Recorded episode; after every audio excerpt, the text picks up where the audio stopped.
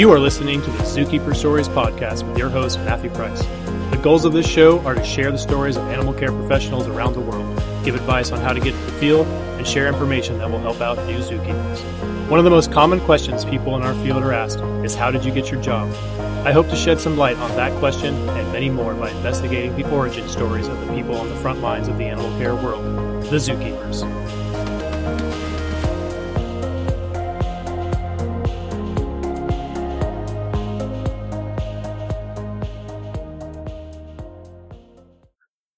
And welcome back to another episode of the Zookeeper Stories podcast with your host, Matthew Price. Today I have a little bit of a different show than normal, actually. Um, we usually focus on people that are currently in the field, but this time I wanted to get a perspective of somebody who spent a long time in the field, about 15 years or so, uh, about 20 years total between volunteering and as a keeper at the San Francisco Zoo. But he unfortunately, for us, for our field, no longer works in in the industry, uh, but he's moved on to other things. So, um, but I thought it'd be really fun to get the perspective of somebody who has moved on from the field, you know, and talk to them a little bit about why they have decided not to, to work in the industry anymore and, uh, you know, what they're doing now and how they still, you know, keep that part of their life and their thoughts and all that. So today we have Anthony Brown, uh, who worked at the San Francisco Zoo. We actually started pretty close to the same time at the San Francisco Zoo. Uh, he was an intern in 2000 and I was an intern in 2001. Um, and he continued on as a keeper there for a while while I was there. Um, um, and much longer than when I was there, actually. so, uh, and I just wanted to hand it off to you, Anthony. The first thing I do like to ask my guests is, you know, what was it early on in your life, uh, or or was it even early on in your life? Uh, what was it that kind of made you fall in love with animals and uh, eventually want to do it as a career? Hey Matt, it's good. It's good to see you. Haven't seen you in a while. Yeah. So my love for animals, I think you know, I blame it on my dad. Um, growing up, as long as I can remember, uh, it was sort of the routine where we, we went to the zoo, we went to the Steinhardt Aquarium, we went to Marine World uh, when it was Marine World Africa USA in Vallejo. Um, so as far as I can remember being a kid and looking back at photos, there are always these trips to the zoo, to the aquarium, to the um, a Marine World style park. And I think that those, uh, those trips, you know, always having pets. Um, I had a pet canary when I was like five years old or something. Obviously, you know, it was my canary, except I didn't do anything. My dad took care of it. Um, so his, his love for animals, uh, you know, you look back at photos of him when he was a kid and he always had guinea pigs and, and different types of pets and stuff.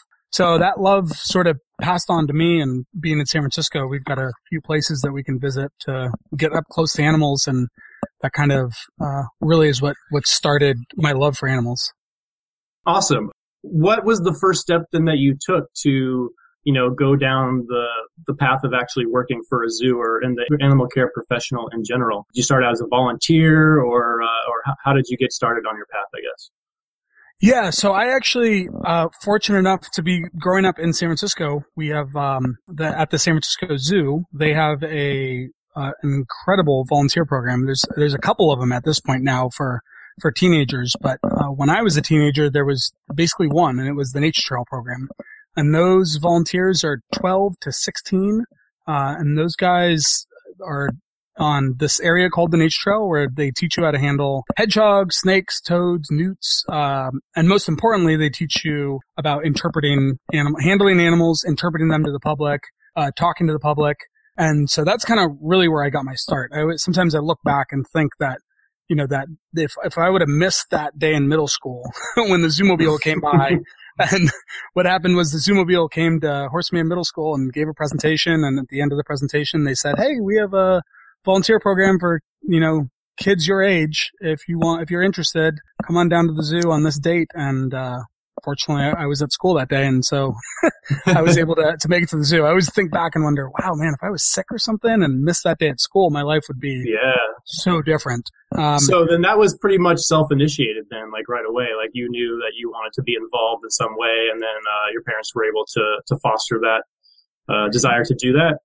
Yeah, I mean, I kind of, I grew up, you know, my parents just kind of making it. And so, you know, growing up in a low income household, we had, we were able to take advantage of a scholarship. And the scholarship, uh, for the Nature Trail program at the time was, you know, I think there were some fees maybe with the sweatshirts that they would cover and they'd cover a lunch ticket. So you'd get lunch and it was like, Hey, here's somewhere it's, it's the summer months, you know, like what are you going to do? There's really not much to do at that age. And so I went to the zoo and, um, uh, went to the zoo a couple days a week and learned how to handle animals and talk to people and made a ton of friends.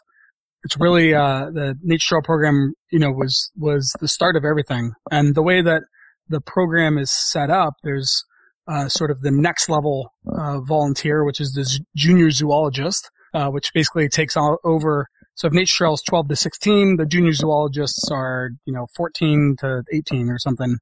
Um, so I did a nature trail for a couple years and then I uh, became was sort of promoted to be a junior zoologist. And then with the junior zoologists you're I mean really it's they don't call it this but after all the experience that I then later got in life now looking back junior zoologist is like zookeeping school. They, they teach you everything about obviously you don't have the responsibility, uh, the, the, the direct responsibility that a zookeeper would have, but you're handling animals, you're cleaning cages, you're exercising animals, you're filling out, uh, behavior charts, uh, you're making diets. You know, you're basically doing everything that a zookeeper would do, but for ferrets, hedgehogs, snakes, iguanas, hawks, owls, and stuff. Yeah, that's really awesome. Uh, I don't really know. I'm sure they are out there, so please correct me if I'm wrong. But I don't know any other uh, zoos that have that kind of I don't know I hesitate to call it a feeder program, but the fact that they get you in there early and you know they kind of mold you in, in the direction where they want to see you progress through volunteering to junior zookeeping and then um, through there is that how you then found out about the, the year long internship and did you go right into that from the junior zookeeping program? I imagine I mean I imagine it was a great transition because you were working with all those zoo, junior zookeepers at the time, so you you kind of had a team already in place, yeah. Exactly. And there's almost like, if you think about it from a numbers perspective, it's almost like a pyramid and definitely yeah. the nature trail program and the junior zoologist program, they uh, dovetail with one another really, really well. There will always be more nature trailers than there will be junior zoologists because there's kids that it just doesn't work out. You know, they go a year and uh, they don't do it again. Um, right. Kids that are persistent and keep doing it and are doing a good job then make it to that next rung. And then there are kids that make it to the next rung and they can only do that for a year and take off. So it's kind of like each year, the way that it lines up, most of the volunteers are starting at 12 years old. And in order to do an internship, uh, it's, you basically, it's the 18 year olds. So right. you needed to volunteer for six years. And so each, every, each year there's, you know, there's sort of a formal cut between nature trail to junior zoologist. Uh, and then each year of junior zoologist, you know, the pool narrows down. People's lives change. They move. They've got other things that they need to focus on. Uh, for the internships, there were, at the time, there was a couple year internships and then they had a few summer internships. And there's this weird thing that, you know, they didn't, I don't remember the zoo. I mean, the zoo didn't really court or coax anyone in any direction, but just from observation being in the program for so many years, you're always looking up and seeing the different roles and, and what they do. And at the time, you know, a lot of this has changed. This is so long ago, but sure, at the time, they were really focused. And so, in the, for the summer internships, there was one that focused on those nature trailers and that nature trail program. Then there was one that focused on the wildlife theater show. And then there was one that uh, floated around. And then for the year internships, there was uh, what they referred to as the programming intern, which kind of focused on the organization of the volunteers and sort of keeping track of, of all the volunteer programs. And then there was the husbandry intern, which focused more on, you know, sort of maintenance projects and uh, weighing animals and, and making sure that animal uh, record keeping is is um, up to date. Obviously, under the direction of full time staff, uh, but the, and all these programs live at the zoo's animal resource center, and they it's it's incredible. I mean, there's no way, you know, that there's that saying it takes a village. Like the the Nature Trail, Junior Zoologist, Wildlife Theater, Zoomobile, all of these programs all live under this department that has just a few staff has a few staff members now, I believe, and had even less when I was a volunteer. And it really is uh, it's it's remarkable how much responsibility you get as a volunteer and, and what you learn.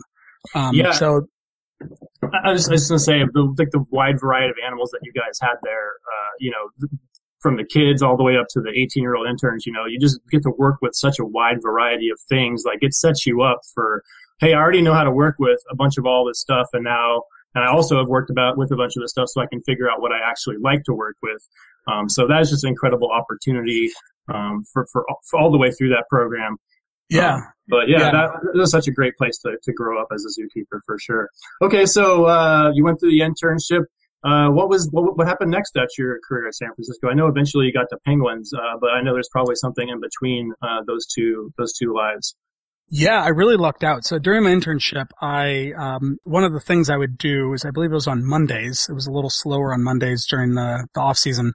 Um, there was a golden eagle um, that the Animal Resource Center managed, and that I was uh, a caretaker for as an intern. And uh, everyone had a really great relationship with this bird. She was really incredible. I mean, she's a huge bird, incredibly friendly. And so we would go and take her to like the cafeteria, like cafe area at the zoo, uh, to basically scare the gulls away because the San Francisco Zoo is right on the coast, and yeah. there's all sorts of gulls trying to take people's hot dogs and stuff. So we, uh, people would show up to the eating area with the raptors uh, to interpret and talk to the public as a as like a primary goal, and then the secondary goal was the presence of the raptor meant that the goals were scared and they'd all take off. And so I just I kind of made it a habit of like I think it was Mondays I'd always go and and uh, take the golden eagle up there and just talk to the visitors and whatnot. And it turns out that that the time of the day that I would do that around that time frequently uh, would be like a break time for a lot of zookeepers, and they mm-hmm. would go and uh, you know get a quick cup of coffee or hot hot chocolate or something. And one of the curators, uh, Michelle Radowski, uh, who is a curator of Hoofstock, she would always see me there, and you know everyone's really nice and friendly, and you know everyone's name. And I think she saw that like, wow, I'm just you know on my own uh, direction, sort of going up and wanting to talk to people, you know. And and at the time, uh, I think she identified that as a very valuable skill, uh, especially because at this point in the zoo's history, they were in the planning phases for what uh, still to this day was is the biggest exhibit that they ever built, which is the African Savannah exhibit, mm-hmm. which is a large, large multi-acre hoofstock exhibit for giraffes, zebras, ostrich, etc. Um, and there was the part of the plan was that there was going to be a lot of interpretation. That's that's the it was sort of one of those points where the zoo is pivoting into understanding how important that one-on-one interaction is and how important that interpretation was. And so I caught her eye talking to visitors about this this eagle that I love to bring up there. And um, uh, as my internship came to a close, I kind of tried to hustle a little bit to get a zookeeper job. There yeah. actually at the end of my internship, there wasn't a zookeeper job available, and I was hoping to you know be able to like still you know make rent. So I so I uh, went into jumped into operations and drove the poop truck. Yeah, um, I remember that actually. Yeah, so I was the part-time poop truck driver. So there was like the, the main guy that did it five days a week, and I did it a couple days a week.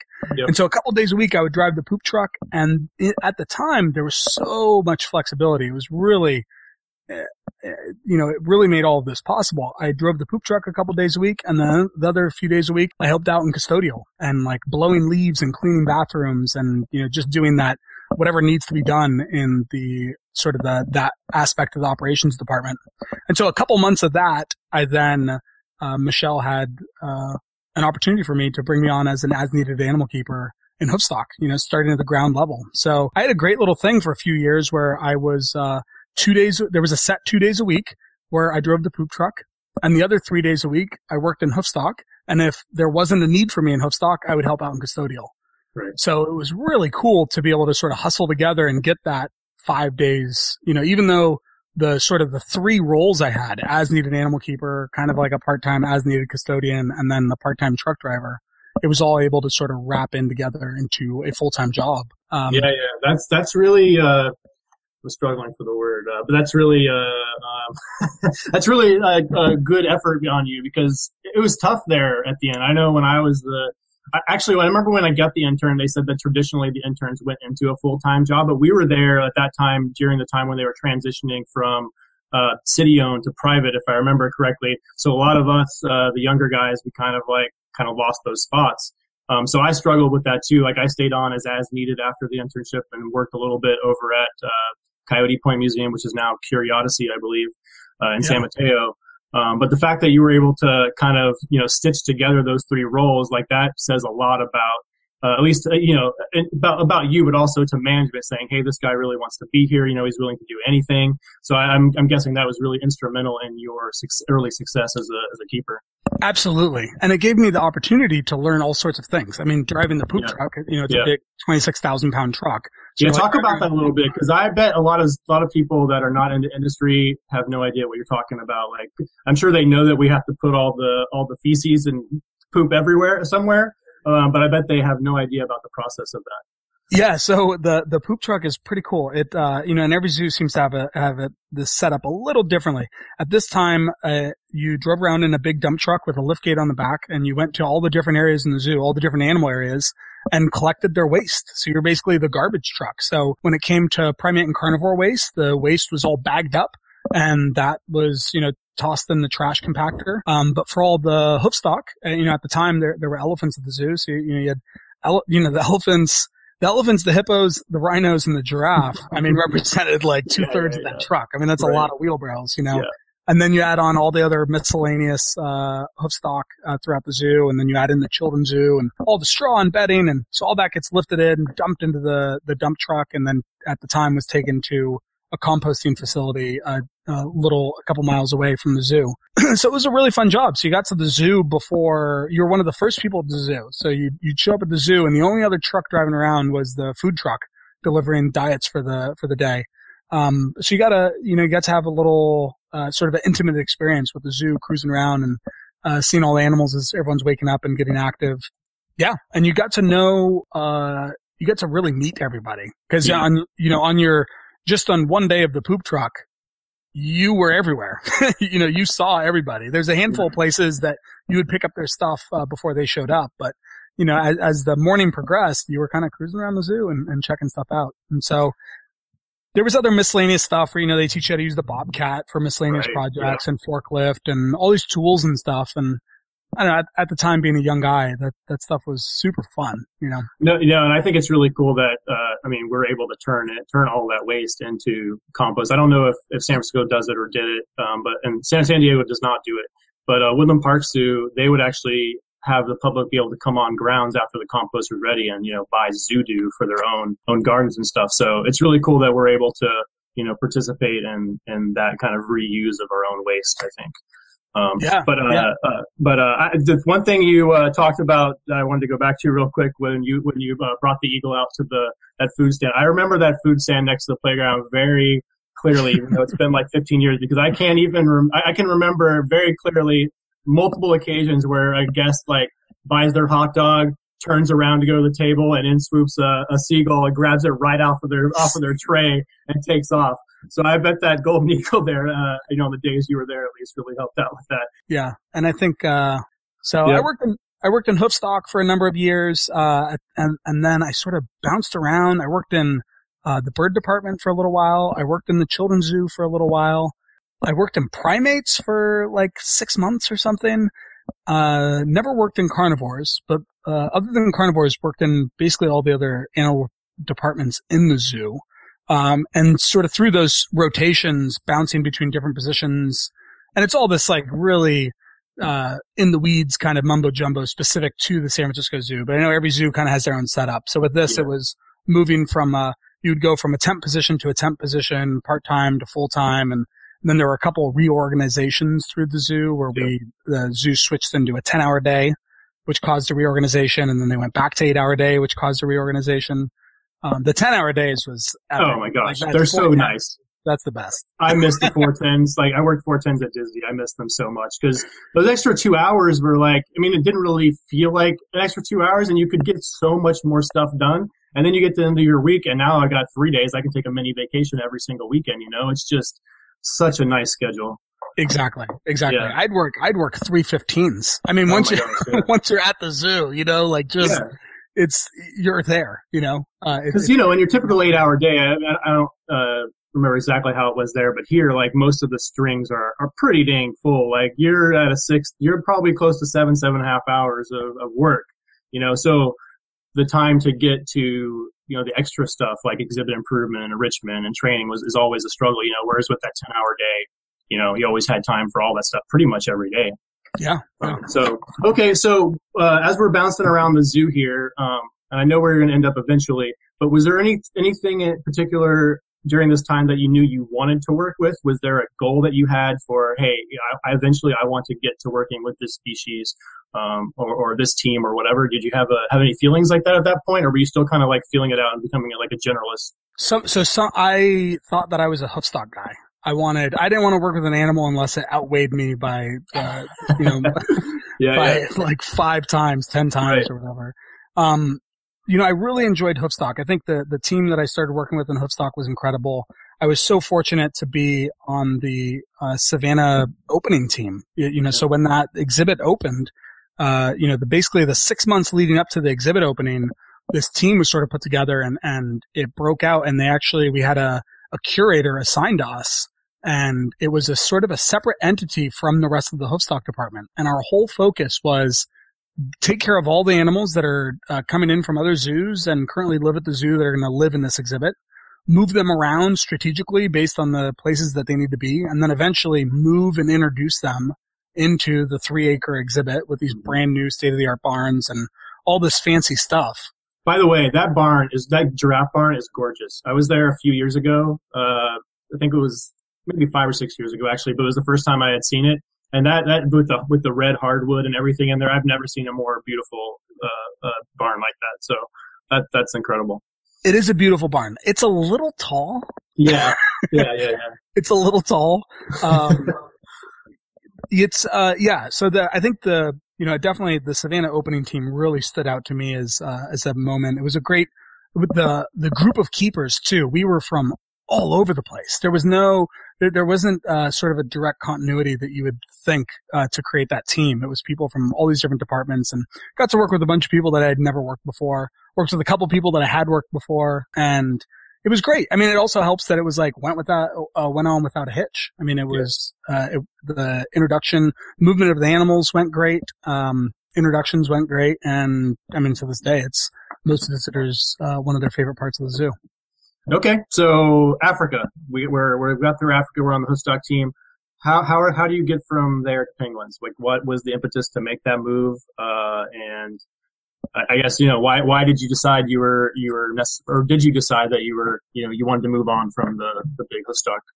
Yeah, so um, another reorganization. So while okay. while we're in, while we're in the African savannah, I believe the way I, th- I believe we were still on ten hour days, and when we switched to eight hour days, when everything had to switch, there was a seniority based sign up, and mm-hmm. every and then the savannah was put back there. The, at the when the savannah was open, there's basically it was sort of there's two very large barns. There's a giraffe barn on the other side of the exhibit, sort of a barn for everything else, and then there's a big aviary. And so when the exhibit opened, all three of those uh, facilities were all one section. And so when the 410s went away, uh, the two barns uh, went into the Hoofstock department, and then the aviary went into the bird department. And through that sign up, I ended up going into the bird department. Uh, it was at the time, it was a choice between a couple different spots and I kind of went to the bird department with the intent to get back into hoofstock as soon as possible because while I'd worked with birds for a little while, I, hoofstock was my thing. yeah. Thing, but that's a big, that's a big change. Like you don't often find people that were in hoofstocks that want to go to birds or people that were bird keepers wanting to do really anything else. Yeah, um, the, so. and you look, and when I think when those two types of people in those two departments sort of look at each other, especially bird department to hoofstock is so oh, yeah. different from one another. You know, it's, it's like, you know, the, here's the hoofstock keepers going, well, how many wheelbarrows of crap did you fill, you know? um, the bird keeper's like, how many leaves did you scrub today to get Yeah, totally. The bird keeper's like, it rained today, so everything's yeah. clean. Yeah, yeah, exactly. you know? Um, you, so it's a it's a it's a different type of work, uh, different type of animals, and I, I enjoyed working with. I, I definitely, you know, um, a zookeeper I worked with, uh, at, obviously at the San Francisco Zoo a number of years ago. She had the greatest answer ever to like, "What's your favorite animal?" And I, I, I probably do have a favorite, but I love her answer, and it's whatever animal I'm working with at the time. And I think at this point in my zookeeping career, I'd worked with enough sections that you really, like, no matter what string you're on, whether you're working with the koalas, whether you're working with the giraffes, whether you're working with the flamingos, animals are just fascinating, you know, and you definitely, you take that second to stop and watch and observe and, uh, you fall in love with them, you know? I love that you said that because I think when keepers get to like I don't want to say, I guess like rough patches where you're kind of like, uh, do I want to be doing this? You know, I think a lot of those are the ones that aren't taking that time. Just take us, just take a step back and be like, Hey, I'm doing a really cool job. You know, like there, there's not very many people that get to do this and they get kind of caught up in the, whether it's the politics or the the uh, you know the more tedious aspects of the job or whatever, and then that's when they start getting cranky or fed up and that kind of stuff. And I'm always like, hey, you know, take a step back. You're working with elephants. You know, look at how awesome that thing is out there and what you are doing for it. So um, I really love that you made that point. Yeah. Um, okay, so bird department. Uh, did you go? I know I keep saying penguins, penguins, penguins. That's that's really what I think of you as now, because uh, I know you were the the SSP coordinator for a while, but we'll we'll talk about that in a minute. But so so when when you went to the bird department, did you directly go to penguins at that point, or did you? Uh, were there other stuff in between there? Yeah. Um. So I, I basically I bounced. I floated around the bird department, and then they trained me on penguins, and I. It must have been my second day, second or third day of training I remember the the keeper that trained me, Brenda. She says I there was uh, an animal. It was a medical case or something, and it was an animal that she had to work with, and it was my second day or third day of training, so I had to just sort of step back and watch as you know um, they're um, doing like a physical examination for one of the birds. And as I'm sitting there watching, it just clicked, and I thought, wow, these are the most obscure animals like penguins are just so different from everything, you know? And I think it was that second or third day where it really just, it snapped. And I remember telling Brenda, these are really strange animals. and it was like, I just have such a curiosity that I just really started to, the, the questions started popping up. Why did they do that? How does that work? Wow, that's incredible that they can do this. Uh, and you know, that, that's basically was like sort of the spark, the ignition that, that took off. And, um, uh, I worked with the penguins and, and sort of floated, and then I was uh, took care of them on. Uh, I was like the relief, you know, a couple days a week, and then people move around and go other places, and I end up becoming the primary penguin keeper. Um, and worked with them. That they were really, you know, throughout, basically throughout the rest of my zookeeping career, it was penguins, penguins, penguins, penguins. Um, so when did you start there with the penguins? with the Penguins, I started in 2005. Okay, so you had a good 10 years or so. Almost 10 years. Yeah, it was wow. like eight, okay. I think it was eight years, eight or nine years with Penguins. Yeah, 2006, I believe.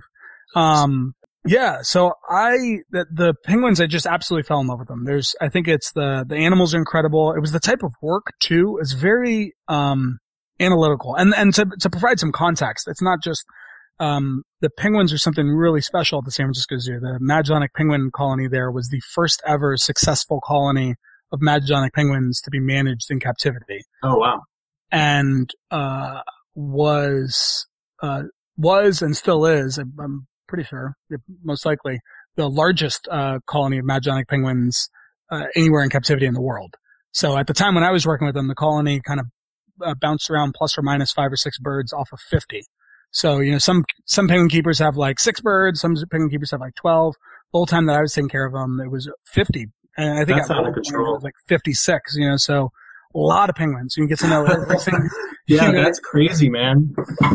You get now to know, I know why. Now I know why. Whenever I walked by there, there was always like an assistant, like uh, you know, marking off who got which food or which, which one ate which, how much, how much smelt or whatever it was you guys were feeding today, because that's a lot to keep track of by yourself. exactly, exactly. Yeah. So there's a group of volunteers that would go out during feedings, and uh, so as you're feeding the penguins, you'd tell them uh, who's eating what. And there's a lot of uh, the penguin.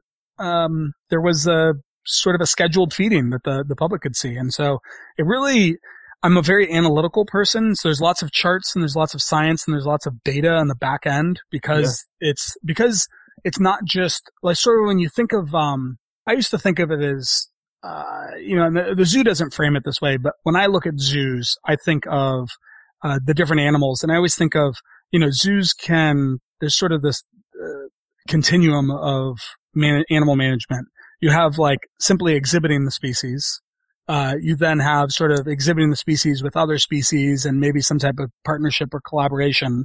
And then you have exhibiting the species and breeding actively and regularly. And sort of, you know, you can kind of scale up, scale up, scale up. And with the penguins, and this is, you know, thanks to all of these zookeepers that took care of the penguins the, you know, two decades leading up to when I started working with them that this program had had sort of been built, and it was a program. You know, it was more than just uh, it was more than just feeding and taking care of the animals. There was right. the breeding aspect. There was uh, the you know the stud books SSP aspect. Um, it, it was an incredible experience, and I'm I'm so grateful to have been able to do it for as long as I did.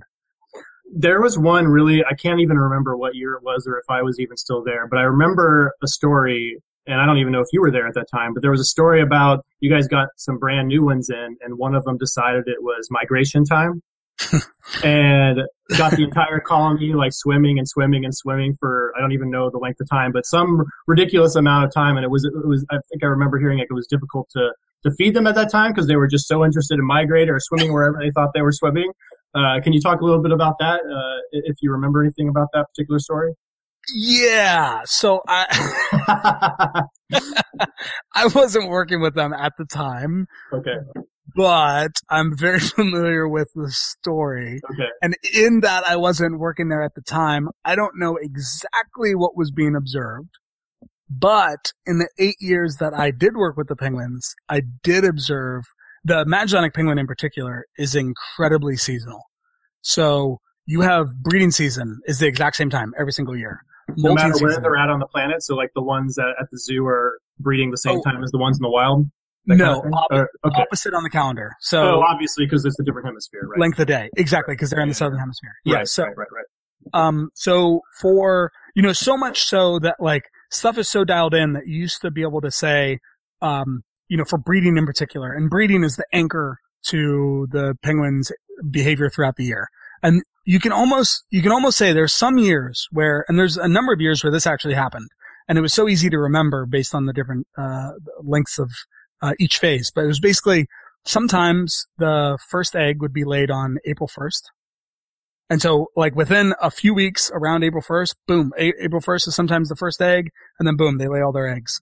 And then the eggs hatch generally in May, in the middle of May. Sometimes the first egg hatches on Mother's Day and the penguins live down there with uh, their parents and generally can stay on exhibit until it's time to be socialized. And at the point when they need to be socialized and they're wanting to explore the exhibit area, sometimes would be on or around Father's Day. So you kind of have wow. like, yeah. And that's a good PR events for the zoo too, huh? Yeah. Oh, and the first one, I forgot the first one. So it's like breeding behavior is frequently observed in the middle of February. So Valentine's Day. Yeah, yeah, yeah. So you kind of go Valentine's Day, April 1st, Mother's Day, Father's Day. And those holidays, if you remember those in your head being the penguin keeper, really when you actually look at the data, you're like, wow, this is, this is an incredible guide, you know? So they're really set on what they need to do. So, you know, the beginning of February, they're starting to think about some breeding stuff. They're middle of February, they're starting to get going. End of February, it's full, full tilt breeding season. Uh, eggs get laid eggs hatch, chicks are reared, chicks are on the island, and then by the middle of June, middle to end of June, it's time for the chicks to go, and boom, we start molting. And then the birds are molting uh, from you know the end of June, early July through uh, the end of October. Mm-hmm. November, December, and January, as I always like to put it, there's nothing to do, right? So they swim. They're penguins. And so that not only do they swim, but nobody else is doing anything either. Because for molting, it doesn't. Each bird doesn't take um, from you know each bird doesn't take uh, July through October to molt. Each right. bird it takes a few weeks to molt, but it's sort of based on their generation. They're sort of staggered. But what ends up happening is when you come down to the exhibit, there's someone on land for some reason. They're on land because they're laying an egg. They're on land because they're nest building. They're on land because they're rearing a chick. They're on land because uh, they're caring for the chick. They're on land because they're starting to molt. They're on land because they're finishing molt. And based on all the generations, once you clear October, that November, December, January, then it's the it's the three months of the year where all the birds are doing the same thing, and it's kind of what they do a lot of the other time, which is lots of swimming. But so that that thing did that was one of those things that just went supernova with the press. Uh, yeah, kind of like went viral before viral was a thing international news. Yeah, yeah. They had, it was like live on Good Morning America. They had like the satellite truck come to the zoo at like 4 a.m. or something. it was, it was insane. It was insane. But definitely in my time, I had made the observation that they generally do seem to swim a lot that time of the year. Um, if you dig into the media, definitely took that and ran with it. Okay. Uh, if sense. you look into some of the news stories, I think, um, I don't know who it was, but someone at another AZA zoo was like, they the press interviewed them, and their comment was something along the lines of, "Yeah, they're penguins. They swim a lot." uh, um, comment. That's the end of the comment. basically, yeah, basically. Yeah. Okay, so that was really more of a press generated thing than something that you know actually actually occurred. Okay. Yeah, I think, it, well, I think it occurred, but it was it occurred. It occurred. I think it ended up being that year that it really like stood out And the only reason that I was able to formulate stuff is knowing that that had happened in the past. Yeah. And I think they, they could have observed it other years, but Gotcha. we are, we, uh, humans are a pattern recognizing species. That is not always a strength. It can frequently become a weakness. Right? Oh, for sure. Absolutely. Humans, humans on countless academic studies, humans, it's been impossible for humans to identify randomness. Even when they're presented with random, like going out of the way to pre- be presented with known random data, humans will find a pattern. And that just comes from a survival instinct. The Yeah, yeah, that, yeah. The people that thought the shaking bush, uh, that there was a lion in the shaking bush every time, they lived on right. the people that were right 99 times out of 100 and said, you guys, that's just the wind. That one out of 100 times took them out of the uh, equation. Yeah, no, it makes sense absolutely because you know there's there's a kind of comfort and patterns and recognizing when things are going to happen. Whereas, so we, so I think we as a species, uh, you know, naturally look for those kinds of things, and and not just us. I think I think that's true for uh for you know for most animals. I can't say all, but you know, the dog recognizes that when you pick up when he hears the leash being picked up, it's time to go out. You know that kind of Exactly. thing. So uh, he can pick that out of all of the randomness going on. So you're looking for those patterns, and no matter no matter what it is, that's really interesting. Um, okay. Um, well, uh, so uh, I mentioned a little bit ago that you became what's called the SSP coordinator for Vice. the Magellanic penguin. Vice, okay, the vice uh, vice coordinator for that. So, um, talk a little bit about what the species survival program is, and I guess a little bit uh, of your experience as someone working uh, directly with that program. Yeah. So as vice coordinator, the, uh, the, the, so the SSP coordinator is, uh, uh, at the time was a, a woman, I I believe she's still the coordinator, um, a woman, Nancy Gonzalez at the Bronx Zoo. Hi, Nancy, if you're listening. um, she was the, um, she took care of the Magellanic penguins at the Bronx Zoo, uh, um, amongst many other animals. Um, and she was the coordinator and I, she reached out and asked, uh, if I was interested in becoming the vice coordinator. And so together, the, the way the SSP works is the species survival plan is basically assessing, uh, keeping track of and assessing the, uh, current population and making sure that the population is able to continue, uh, to move on through generations in a sustainable, responsible way. And when you say populations, you mean zoo populations. Zoo populations only. Exactly. Yeah. So SSPs, there's all sorts of, there have been a lot of changes that occurred right before I became a vice coordinator. Uh, so at this point you have the SSPs, you have a green, yellow, and red. Uh, and the green, yellow, red doesn't, uh, all that that is telling you is the sustainability of the captive population. So it has nothing to do with the status of the animal in the wild. It has nothing to do with if animals can be released into the wild or anything. It has everything to do with are all of the animals within AZA facilities, uh, is that population sustainable? Is, is this population enough? Um, and so the Magellanic penguin is, uh, one of a handful of, uh, the minority of programs are green SSPs, which is like good to go. This population is sustainable. Keep up the good work. Right. Um, yellow SSP is, eh, it's not sustainable. There, there's a bottleneck coming. There's not enough individuals. There's a number of different reasons that'll, criteria that'll bump you into yellow. But yellow is like, without some type of change, this program is not sustainable. Red is without some type of drastic change. Like red is, it's not sustainable at all. Like, and once again, it's demographics, it's, um, the number of holders, it's, you know, uh, the, all, all programs face the same challenges, which is like, you know, you need to, um, the, every species survival plan has a couple people that are working on it and they send out recommendations and say this animal should breed with that animal and sometimes that happens and sometimes it doesn't. And it's not the zoo's fault in particular. It may be that those two animals are incompatible. Um, penguins are a challenging animal in that they pair with one another and they you know quote mates for life you know um, so when a penguin pairs with another penguin that's the penguin they want to be with. They don't care if the other penguin in the exhibit is better genetically for them they're going to be with this penguin so sometimes you need to figure out uh, is it you know, does, do those penguins need to be split up and maybe go to different zoos so that you can achieve the, the appropriate pairing? And we found that at, uh, with the, the Magellanic penguin colony at the San Francisco Zoo, that you can successfully, for the most part, with like 99% success, you can actually create a pair you, you can pair penguins up successfully if they're both single. So if you have Okay. two birds that aren't paired with anyone and don't have their eyes on anyone, we can successfully, we have a, uh, there's a program in place that can successfully, um, pair the, the penguins together. If one of those birds has an interest in another bird, it doesn't matter what you do. And what it is, it's like off exhibit honeymoon, where it's like you guys hang out, get to know one another, and everything can be great. You can do off exhibit honeymoon, everything's fantastic.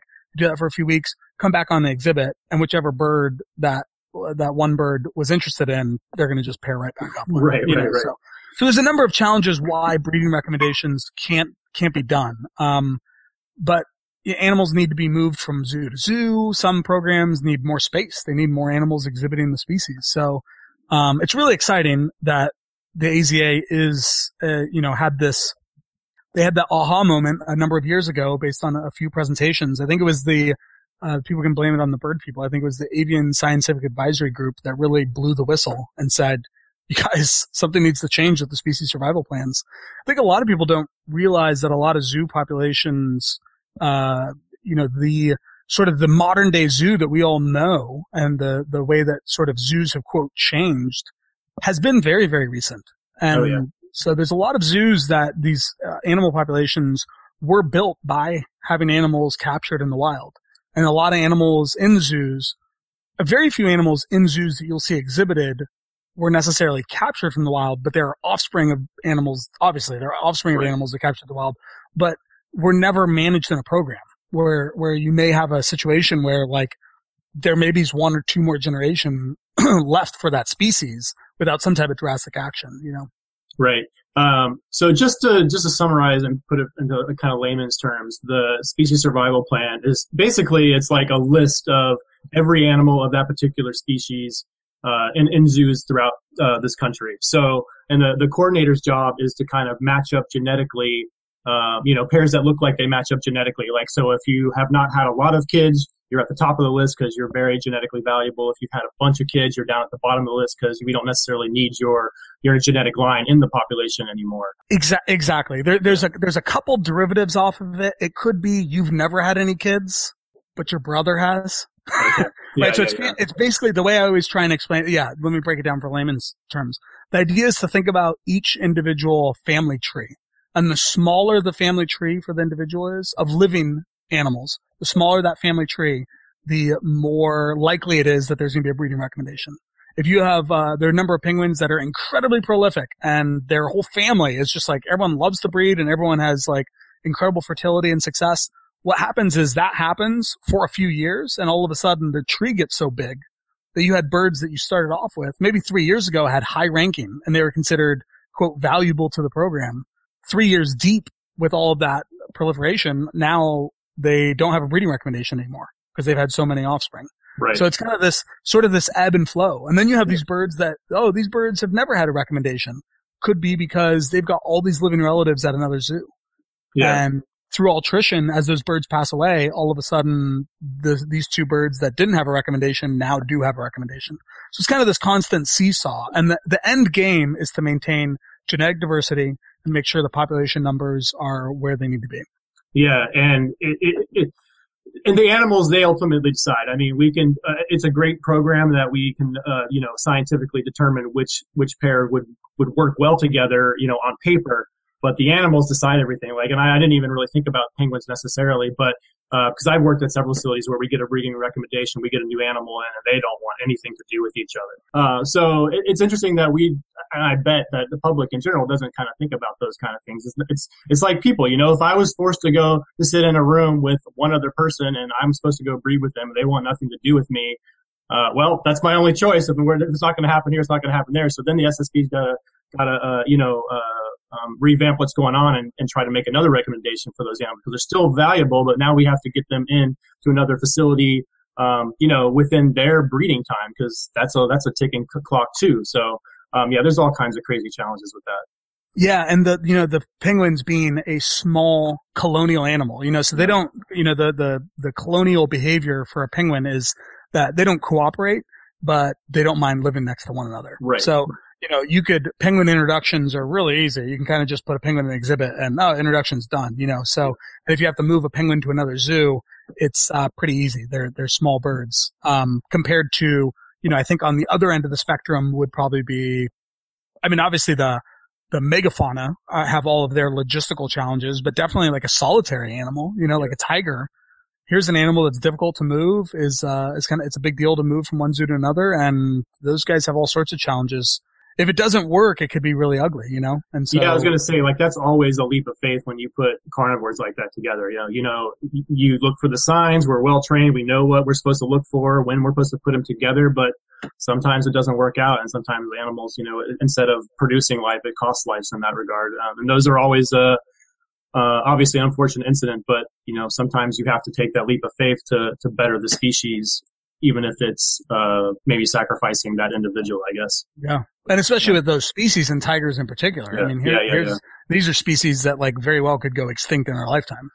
Oh, absolutely. so it's like it's it's um, full stakes. Yeah, and this, I mean, they're, the, and, and I don't know, I can't say in generally, the bigger the animal and the more dangerous the animal, more difficult it is, but I know, you know, just working with polar bears, like that, that's a, that's a red population. We're not doing so well with breeding polar bears and we don't really know why right now in, in captivity. Um, but, uh, for whatever reason, that's definitely a species that, uh, needs, needs some help in that regard. Um, all right. Yeah, well, and I know, and then not to get not to get political, but no, I, I, know no, from no, I know from years ago, you know, there were some issues that in Canada there was uh, uh that, and I think this is still the directive. Oh yeah, yep. they consider a polar bear better off dead than living in a zoo. Absolutely. So if you're a problem bear, uh, you know, they're, they're polar bears, the polar bears that, um, I got to, I never worked with them, but the polar bears that I got to, to know and see at the San Francisco Zoo, uh, you know, one of them was a problem bear and Pika, right? Uh, no, uh, Ulu. Ulu. Ulu, yeah. Um, she, and I remember her story. She like went into a town, got tranquilized, sent out 100 miles. It came back a second time. Yeah, uh, and she was again. a part of polar bear people freak out, like old school polar bear people freak out with her because she was a part of like they called her. It was like the Gang of Four or something, and it was her and a sister or two and her mom. And behaviorally, they were doing.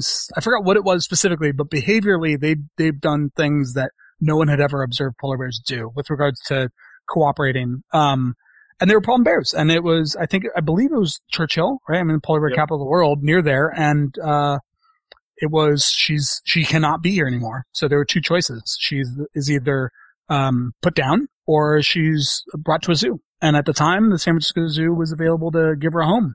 And as it is today, if the, the Ulu, if a polar bear is behaving exactly how Ulu has, who's, I, I'm pretty sure Ulu's still, I've lost track. I mean, I've been out of the zoo for a year and a half, yeah, two yeah. years now, so I kind of lost track. I believe Ulu is still alive. And so that makes her like in her thirties, which is twice the age of how long yeah. they live in the wild. Yeah. Um, so, you know, the, the Ulu individual right now, the policy of the Canadian government is that bear is to be put down and not, uh, be given, uh, not, not be, you know, it's a, I know it's a very touchy word, but not be rescued. Right. And uh, taken to the zoo. You know, destroyed is usually what.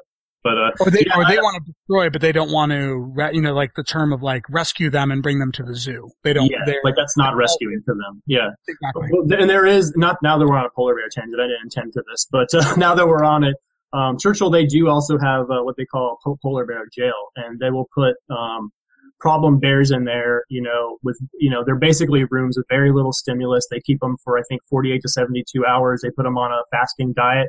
And then when they release them, the idea is that they had, you know, not very good time in that facility. So they're not going to come back to that area again because they don't want to go back there. And I, I can't remember the numbers off the top of my head, but they've had like a 72% success rate or something of bears, of those bears that they have had in that quote unquote polar bear jail um, that have never come back to that area before and have gone off and you know wherever else they've gone. So oh, I think that's a, that's a pretty cool program. But another one of the challenges with that species is for the captive population is that um, they're because of I think it's the marine I can't remember which law it's in. They are protected by the Marine Mammal Act, but there's something it may be Canadian law or some kind of international law that prohibits the um, the movement of uh, polar bears from other countries into the United States. So it's very difficult to get to refresh that um, that genetic line without having success from uh, the animals that we already have in zoos or, uh, cubs, because cu- pretty much cubs are, you know, orphan cubs are kind of the only polar bears that we take out of the wild anymore. Um, and those all have to come from Alaska for the United States because that's yeah. the only place in the United States where there are polar bears. So that's another challenge facing that species as well. Um, but anyway, let's uh, move on a little bit. let's go with because uh, these might coincide. I'm not sure. So let's just go ahead and jump forward to, um, you know, uh, why did you decide to change careers to uh, you're a trader now? You're an option trader. Um, so what kind of made your what, what, kind of what was there a specific event, specific thing that happened? Um, was there anything that you can point to that said, hey, you know, I still really love this job, but maybe I don't want to do it uh, full time anymore? I guess. Yeah, so I'm a, you know, I guess the, the formal, the formal title would be I'm an independent derivatives trader. So okay. I'm uh, now in the world of finance. I've always been interested in the markets and I've followed the markets uh, as, a, as a hobby mostly for a number of years while being a zookeeper. And mm-hmm. uh, being a zookeeper actually uh, allowed me to do it because, uh, you know, you being lower on the seniority list, like I've, I mean, I was a zookeeper, I think when I left, I was I was a zookeeper for 14 years. Never had a weekend day off except oh for like God. temporarily. Yeah. Wow. So so my days off were always the week, the the weekdays. So I had Thursday, Friday off. So it was two days a week to actually watch the markets and I've just always had an interest in them. I I remember actually riding the bus to be a nature trail volunteer at the zoo and looking at the business section and looking at the stock tables and all the different uh, symbols and prices and having absolutely no idea what I'm looking at, but just being fascinated by it. So while I was a zookeeper, I uh, engaged the markets, uh, you know, a couple days a week on the side, mainly for for fun, mm-hmm. and um, reached the point where uh, being a zookeeper, you know, when you you add in the volunteer time, almost 20 years, I kind of reached the point where I started to realize that I think it may be time to try something else. Um, and after that, that 19 years or so, I had been thinking, yeah, I think it's time to try something else. So, and, uh, towards the end of 2014, it just sort of reached the point where I decided it was time to make the jump, make the leap of faith. Yeah. I think I also realized that, you know, being, I started, uh, volunteering when I was 12. I started as a zoo, uh, you know, I was an 18 year old intern. I started zookeeping when I was 19. Uh, so all of that time added up where it put me into my early 30s. And I realized that there was not going to, the, the door was sort of closing if I was going to make a change, right? Yeah. I mean, we, we all, uh, the, the, fact of the matter is you kind of, especially after you do something for so long, you kind of like sort of get set on that path yeah. and that track and you just keep going. And I decided I, I wanted to try, uh, something else. Um, Okay, and, so it wasn't necessarily like I, I, don't like this job anymore. It was just more like I need to go try something else just to see if I can do something else. Really. Yeah, it was a little bit of that. I definitely got a little frustrated. I mean, the, one of the challenges of being a, um, I think it, in any organization, but especially a nonprofit and especially in, in a zoo, you kind of uh, being there as long as I did. You know, in you know, we've kind of talked about all the zookeeping stuff. I helped out with a lot of San Francisco zoos. I did. I was sort of. I've always had like an eclectic uh, interest base and eclectic skill set, and I helped out with zoos, uh, San Francisco Zoo's social media. You know, I mm-hmm. gave her. It's great doing this podcast, and I'm so excited you're doing this. I really wish this podcast existed 20 years yeah, ago. Yeah. Um, I guess I wish podcasts existed. Yeah. they weren't even there. But I, I, actually gave a presentation to the AZA conference in 2006 in Tampa Bay how to podcast because oh, I wow. put together a podcast for the San Francisco Zoo. Yeah. It was called Behind the Scenes at the San Francisco Zoo. And I just, you know, I, I had this interest and I kind of, you know, uh, uh, my bosses at the time were able to sort of move the schedule around to give me a little bit of time here or there to help out the marketing department. So I helped out with the podcasting and that was right when social media started to blossom. So the San Francisco Zoo is actually the first zoo ever on YouTube. I get to take credit for that. It was the first awesome. ever zoo on Twitter. Um, and I, you know, I helped out with a lot of the marketing stuff. I helped out with, um, a lot of emergency response stuff. Um, the arm response team, I became the arm response team coordinator for a while. We're putting together the, uh, uh, emergency procedures, uh, and training other people on, you know, what to do in the event of, uh, an emergency and had in the, uh, time that I was a zookeeper, experienced all sorts of things, lots of blood, sweat, and tears, and and you know, uh, it takes a lot out of you, and it, it definitely really it's it's a hard job to do. I admire, you know, anyone that anyone that's been a zookeeper for you know more than a couple decades. I just it's I admire them. I was uh, what what was her name? Connie, I believe. Connie I Carson, yeah, forty two years as a zookeeper. Forty two years. That first zoo, podcast. the same yeah, zoo. the same zoo. That's incredible. I mean, the amount of obviously the amount of change that she witnessed, and and it's a hard job on you. It's a hard on you physically. It's hard on you mentally. It's hard on you emotionally. I've got a lot of ideas on on uh, how uh, like opportunities and things that I think could be could be a lot better. And one of the things that I realized was uh, just that there was a I've I had been so selfless in my time as a zookeeper and sort of really given it my all and 150% that I realized it was time to be selfish. Yeah. And it was time to, to jump into follow another passion. Coincidentally, this other passion, you know, a lot of people, it's like trader, finance, money. Like, what is that? That's so, a lot of people, they're like, from zookeeper to that, that's just crazy. You know, if you look at the average American zoo though, and you were to sort of lay out the org chart and the background of people, um, a lot of people think of like, oh, I want to be a zookeeper. Here are the zookeepers. These are the paths they went on. You've developed this great podcast talking about those paths. If someone wanted to be a veterinarian, there's, uh, you go to vet school, you become a vet tech, you know, there, there's a track for that. If you wanted to get into exhibit construction or maintenance, there's a track for that and fields for that. And as you move up, if you want to be like the head of marketing, you know, you go into, you probably come out of the marketing field. If you want to get into development, you become an expert in fundraising. And then as you sort of make your way to the top and you get to zoo directors, zoo directors have all of these different types of backgrounds. And above the zoo director is the board of directors. And the world that I now operate in is the world that a lot of those board of directors operate in at many, many zoos. Um, and they, uh, you know, the, the world of finance presents, uh, incredible opportunities to have lots of time and to procure financial resources. So, you know, do, does the zoo world see Anthony Brown come back in 10 years from the other Yeah, side? yeah, yeah. Maybe. That's awesome, man. I had no idea that that was part of maybe maybe a part of your goals. That's kind of, that's kind of the secret plan. Because that's yeah, no, that's an incredible uh, way to, to, to kind of like go around the horn. Because I'm kind of in that not this this podcast is about you, but uh, just just a little bit on my current uh, position. You know, I'm at the, I'm I'm kind of at the same point where like I feel like not that I know everything there is to know about zookeeping, because you can always you're always learning little tricks every day, but you know, I'm at the point where I kind of feel like I've done most of the things I can do at my current level. So I'm trying to figure out how to get to that next step, whether it's to go into management or something else to come back around like you're doing. But that's an incredible perspective to be able to, okay, I'm going to step aside, acquire this skill, and now I'm going to come back in at, you know, a level that can perhaps make even more of a difference than I could at an individual level taking care of the animals. Um, so that's really interesting. Yeah, that's, that's incredible. I think there's a slope. I think there's a slope to experience, right? And the Yeah. more you do something, you know, you do something for one year, huge jump. And then Yeah. the second year, big jump. Third year, fourth year, fifth year, you know, they say it takes five years to master something. Uh, you know, six, seven, eight, and then it starts to, you sort of have the, you know, the law of diminishing returns a little bit. Right. And exactly. each year is only adding so much to that skill set. Those, Mhm.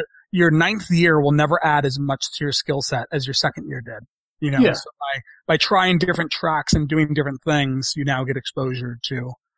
And it turns out markets are the, you know, markets and being a trader is, uh, well, yes, obviously very different than being a zookeeper. There are a lot of similar, uh, um, skills that are needed for both jobs.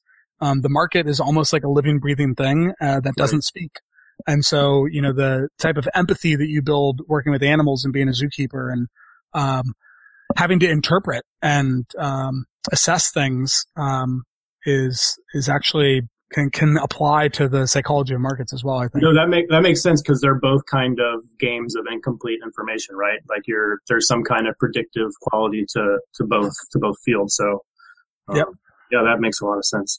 Okay, well, let's. Uh, I, I, I, thought that maybe things these things might have coincided, but they clearly didn't. So you're. Uh, um, so I was wondering if there was anything that you see now, or maybe see saw towards the end of your career, any point in your career that you didn't necessarily you know, quote unquote, like about the way, like a certain direction it was going, uh, you know, a certain standard of animal care, something like that, uh, that you may have, you know, you know, kind of like iffy, like I'm not sure really how I feel about that in the industry. Um, but, uh, so do you have anything kind of like that, like things that you maybe weren't as much of a fan of, I guess? I think that I know it's really hard and the zoo, the animal industry in general probably feels a little bit under attack. Um, And so there's this natural instinct to get very defensive. And there's this natural instinct to know, especially because of what we know, right? So, um, you know, we as animal care, or I keep saying we as if I like still a zookeeper. You still are, man. Once a zookeeper, bro. You're still, zookeeper. you're still in the club. You're still That's right. It's a life, it's a lifetime yeah. thing. You know, zookeepers obviously know the animals better than anybody else. Um, but the fact of the matter is you get into like, in business, they call it, that there's a, they refer to it as KPI, key performance indicator. And sort of the KPI for, you know, a- Apple is going to be, you know, number of iPhones sold. Right. Uh, key performance, uh, key performance indicator for Netflix is going to be number of Netflix subscribers. A lot of world of business, it's really, really easy to figure out what that KPI is. In zoos, I think from a business angle, obviously like attendance is kind of like an overall zoo angle, uh, attendance is your key performance indicator. But if you could break it down by departments, all of a sudden, what's the key performance indicator for the hoofstock department? What's the mm-hmm. key performance indicator for the bird department? And when you get into animal care, I think it ends up being really, really tricky. And the fact, I mean, my, in my experience, what I realized was what I feel from an animal care perspective, the key performance indicator that, that a lot of people just have trouble grasping is public perception. It doesn't matter how much, how much you know that that animal's doing great. If the public looks at the situation and says, "Ugh, I don't think that animal's happy," that's that's it. I mean, that's the yeah. end all. That really is the end all. The perfect world, you can care for an animal and provide the, the highest quality of care for that individual or group of animals in a way that the public then uh, also feels is the most incredible thing ever, right? And every zoo has that. Every zoo has a number of exhibits and a number of species that are managed where the public comes around and they go, man, they've got it great. I would love to in a, in my next life be a lemur at the San Francisco Zoo, or I would love to be a uh, polar bear at the San Diego Zoo. Um, but there are all sort of all these other animal exhibits and there's all these other animals. And I think that we, you know, the sort of the uh, animal rights movement, um, I think the the zoo world, and and when I say zoo world, I definitely don't mean sort of the official mouthpieces of the zoo industry of the zoo world, but sort of zookeepers. You know, the people yeah. that really have their hearts and souls into it. I think there's you see this sort of quick response that is like, you don't know these animals, I know these animals, and they're doing great. Uh, rather than understanding that that per- that the perception really is everything. Perception um, is reality. I mean, honestly, if, if the, if the mass the majority of people feel a certain way, that's the way it is. That's just that's exactly. perception is reality. Yeah. Exactly. And there's, I think there's when, when it comes to, you know, that I know that a lot of zoos are starting to talk about welfare and uh, wellness and, you know, which is great. Um, one of the key parts of welfare and wellness, I think applies obviously to animal care, but probably to every other aspect of the zoo. And that is you're never there. You're never there. There's always yeah. something more that you could do. And, yeah. and it becomes really frustrating as a zookeeper because, you know, you're, you're taking care of some incredible animals that make great connections with the visitors and, and maybe you're cooperating with some type of like conservation in the wild. Uh, there's all of these incredible things going on with this group of animals that you're taking care of. And right next door is this giant construction site where there's this massive new facility being built for some other animal. And that can be the most frustrating thing in the world, you know, because you know, and there's limited resources and it's definitely, I know it's a challenge psychologically and emotionally, but I think that, um, you know, if you could wave a magic wand, if you could wave a magic wand and have unlimited resources, the fact of the matter is, while not all, many zoos exhibits and many zoos facilities would change. Oh, absolutely. Right. And I think that's a, I think that's a really a, a big struggle for the older, the older the zoo is, the more issues like that they have because, you know, you can, you can replace an exhibit every year, but if you're a hundred years old, you're going to have an exhibit that maybe isn't the best and is going to go back to that, you know, perceived uh, reality of the situation. Oh, this, you know, um, you go back to like the old orang and, and chimp exhibits that are basically concrete with surrounded by a moat with a bunch of metal things for them to climb on. Like the perception is not that great. And zoos are trying to get there, but it's, it's a, it's a, it takes time, you know, these it's construction a, projects are massive. Um, yep. so, um, I think that's one thing that maybe the public doesn't see necessarily. You know what I mean? Like, uh, I, I, don't know where I'm really going with this point, but the, but the the if, if, you depending on what part of the zoo zoo you're in, the perception of of what those animals are doing and what their welfare is, is going to be completely different.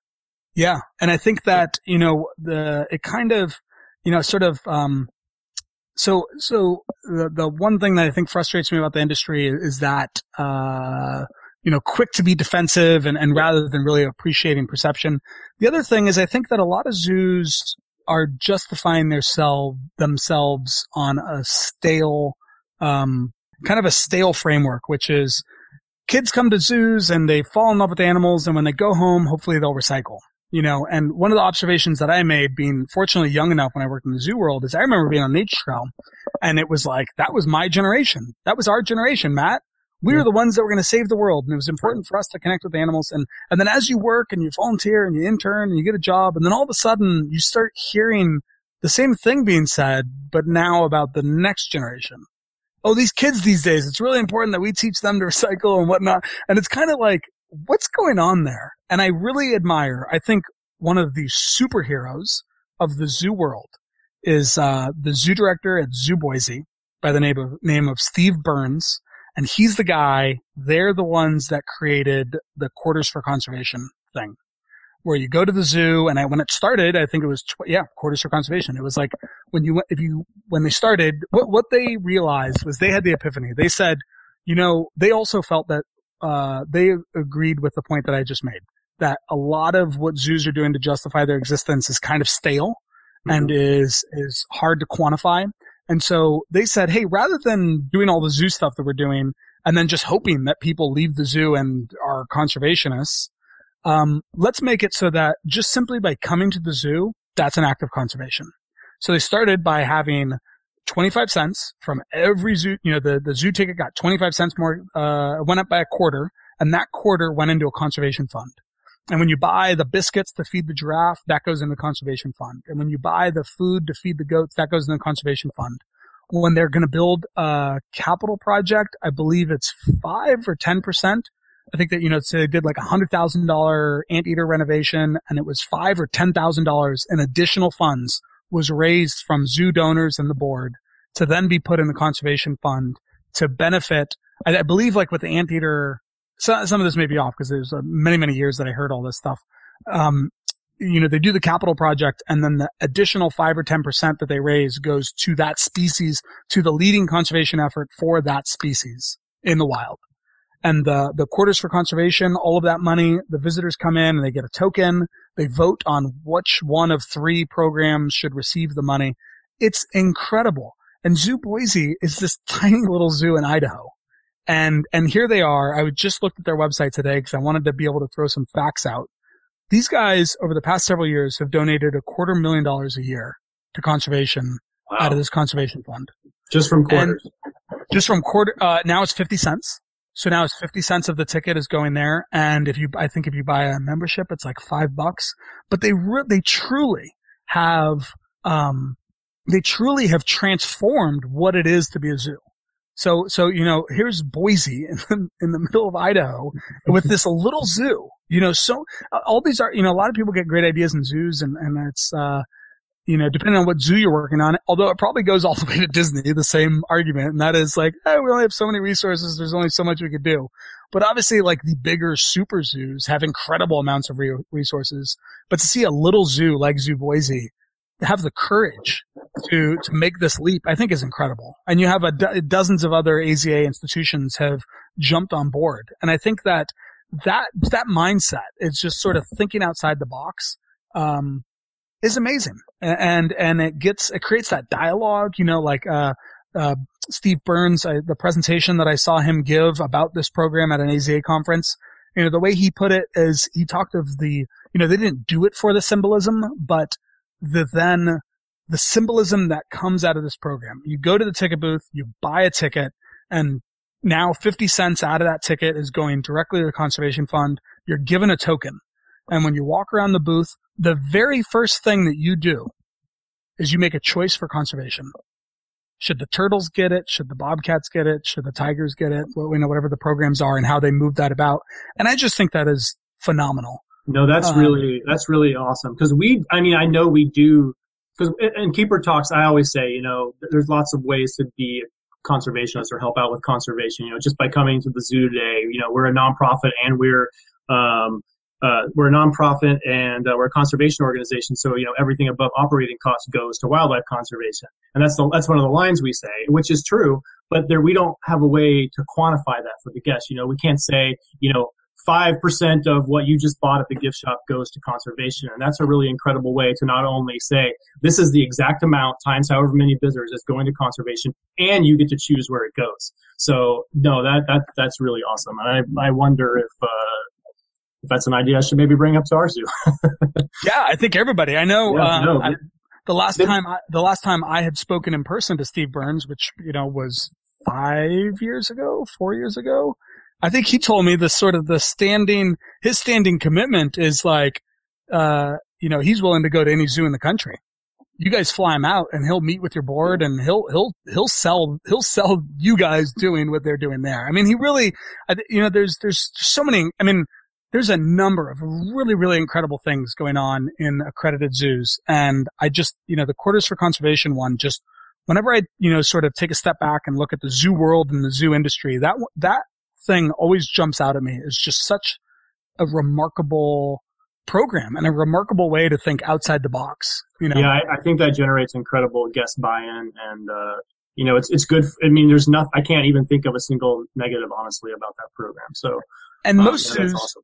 I believe most zoos consider themselves conservation organizations, but back to that perception is everything. Right. Their, their, uh, visitor, or their community, they may not consider them a conservation organization. I'd love to see some random survey on the streets of Boise. I would venture to say that the citizens of Boise, Idaho, 100% consider their zoo a conservation organization because they just went there three months ago, put the token in the turtle thing, and the turtles yeah, yeah. are being saved. You know? Yeah, yeah, that's that's awesome.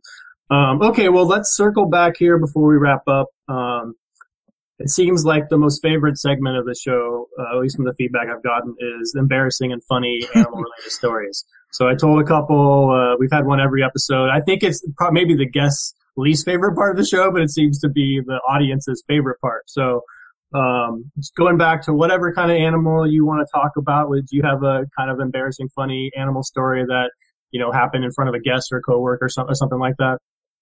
I've, I've, I know you have a million. Everybody two. has a million. I've got I've got two. You know, okay. so uh, once again, Matt, this podcast is incredible. The past I appreciate couple, it. The past oh, couple weeks, I've listened to all of the other episodes, except thank you so much. One, I think Rochelle, I still need to listen to, but I listened to all the other ones. And thinking about after you'd reached out to me, obviously I'm thinking about, all right, these are the questions getting thrown at me. so I've had some time to think about this one. Yeah. And full circle, I think it's so perfect to end this, uh, because it's, you know, the, the, the role that something like you know the, how similar it is, how how much it rhymes with how I got started. Um, I uh went to the cafe to uh get lunch, and uh, I think it was a chicken sandwich and some garlic fries. And, wow, you remember what you had? Yeah, I was, uh, that was kind of my go-to chicken salad, sandwich and garlic fries. and I go and I'm leaving the cafe to go, uh, you know, meet up with other zookeepers for lunch. And this is, you know, probably seven years ago or something. And the zoo's pretty busy. And I think it was a, there was a lot of field trips. So it must have been, you know, school was still in session, tons of kids all over the zoo. And I come, I'm, I'm walking out of the cafe, you know, I push the door open, I kind of do the little flip around with my tray and boom! At five or six goals, just slam, slam the tray out of my hand. And as all my food just drops right at my feet, are just going to town, gobbling, gobbling, gobbling, scarfing up all the garlic fries and the chicken sandwich. And there was an entire ah, 25, 30 kids, kindergarten through second grade. They all laugh and point. and uh, the shirt that I was wearing, the the uniform, it's a t-shirt. Green it had the had the zoo. You know, you got the radio and the keys and everything, and it was a t. They let us wear t-shirts. So you have the zoo logo on the front, and on the back it says animal staff. And all the kids were pointing and laughing and screaming, "Ha ha ha! Animal staff!" as these what goals just sit you, here. You can't even control wild seagulls. oh man, exactly, exactly. And you know, oh, goals. Being a penguin keeper, the goals that always give us a hard time. Um, and so you know, you kind of standing out in the open feeding fish. You know, they're always trying to give you a hard time, and so you just sort of have this real um, sort of a negative response to goals. And Yeah. so to get slammed like that at the cafe, and it was the first time of all the time I worked at the zoo, it was the first time ever that I've been slammed by the goals like that. Uh, and to be surrounded by children and have them point and laugh. Yeah, I would have been a little red faced through that. I So was so, I was fire engine red. And also, I'd be so sad because I don't know about you, but by the time I actually get to my lunch break, I am so starving. And if I just lost I'm my so entire hungry. lunch before uh, I got to touch it and all those goals were eaten, man, that was yeah. Yeah. uh, embarrassing day. That's a really good one. Yeah. Uh, okay, well, um, thank you so much, Anthony, for doing the show. I really appreciate it. Um, it's great to get the perspective, like I said, of somebody who was in the industry and is not anymore. Um, and, uh, you know, I, I don't know where this show is going. It started off as kind of like, uh, hey, this is how you can get help being a zookeeper if that's what you want to do. But I feel like the show is kind of organically evolving into just sharing the paths of, of people and, you know, how they got involved and what they're doing now. And, um, and I hope I, I kind of like that path actually. I mean, I'm still happy to answer questions about how, you know, help to get into the field and stuff like that. But I think it's really interesting just to be able to tell the story of the people. And honestly, uh, I would do this even if there was nobody listening because it's been so fun just to talk to uh, people in the field, get stories, you know, talk, share their experiences and um, really just put some positivity out there um, about the field. Um, so again, thank you so much for doing that. And the last thing I like to do with my guests before uh, I kind of let them go is just to kind of talk about you know, if there's anything on your mind that's bugging you or something you just want to get out there, maybe reiterate, reiterate a point that you already made. Um, you know, if you have anything to plug for your, uh, um, for the options trading, any, any websites or anything like that to plug for yourself, please feel free to do that. Use this venue for that. It'll go out to, you know, a couple hundred listeners or whatever. So again, you know, just anything at the end here that you might want to talk about would be, uh, would be great. Yeah, um, you know, I'll just say if you know if anyone uh, wants to connect or contact with me, I'm Anthony Brown on Twitter, and that's kind of like uh, my main go-to communication mechanism.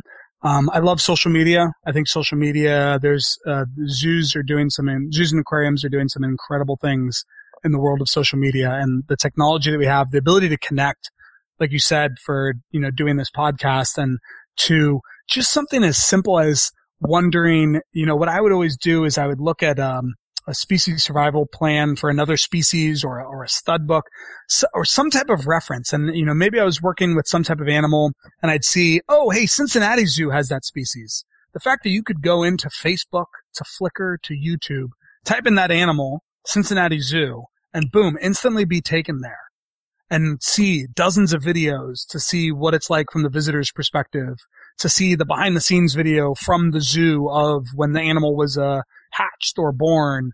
Um, it's just, you know, the ability.